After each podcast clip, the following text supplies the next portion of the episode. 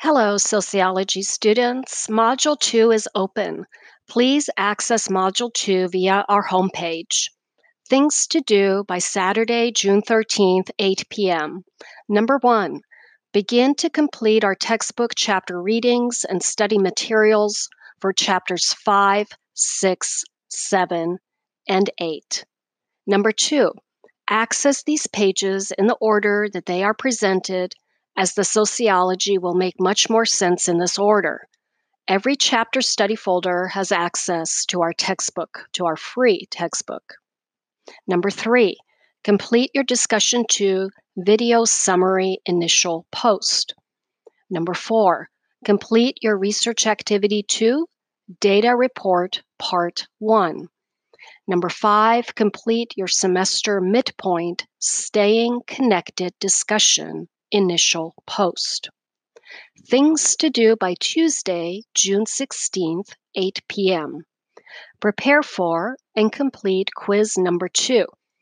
Each chapter folder has access to our quiz study guide. As a reminder, review the study success tips regarding how to prepare for quizzes in this class. Number two, complete your discussion two, three colleague responses. Number three, complete your research activity two, conclusion report. Number four, complete your semester midpoint staying connected discussion two, colleague responses. And number five is optional. Complete the anonymous class survey since we are in the middle of the semester. While you're here, I will have your Module 1 assignments read and graded in the next couple of days. Just as last week, you will receive personalized feedback from me in your grade folder. Once I complete these tasks, I will message the class via an announcement, and this announcement will also have general comments to the class. As we move forward to Module 2, we will examine intimacy, love, romance, mate selection, gender, and sexuality. The following TED Talks will get us started. It is titled The Anatomy of Intimacy by Alicia Lockley. I think you will enjoy this talk, and below is the video description from YouTube. Please feel free, sh- please feel free to share your thoughts about the video in our class chat. You can connect with Alicia Lockley via Facebook. And this is the quote from YouTube It seems as though our world is striving to become less personal.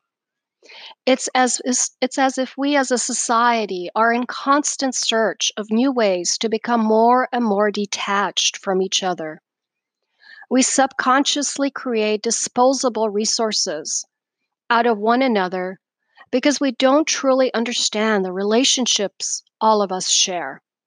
There's always a connection point relationship because people cannot be anything less than strangers to one another. Through candid, artful, and honest expression, we can make an impact that allows this generation and generations to come to be bravely open with less fear of rejection, loneliness, and emptiness. We can individually be sanctuaries if we allow ourselves to be vulnerable, to be close, and to be touched.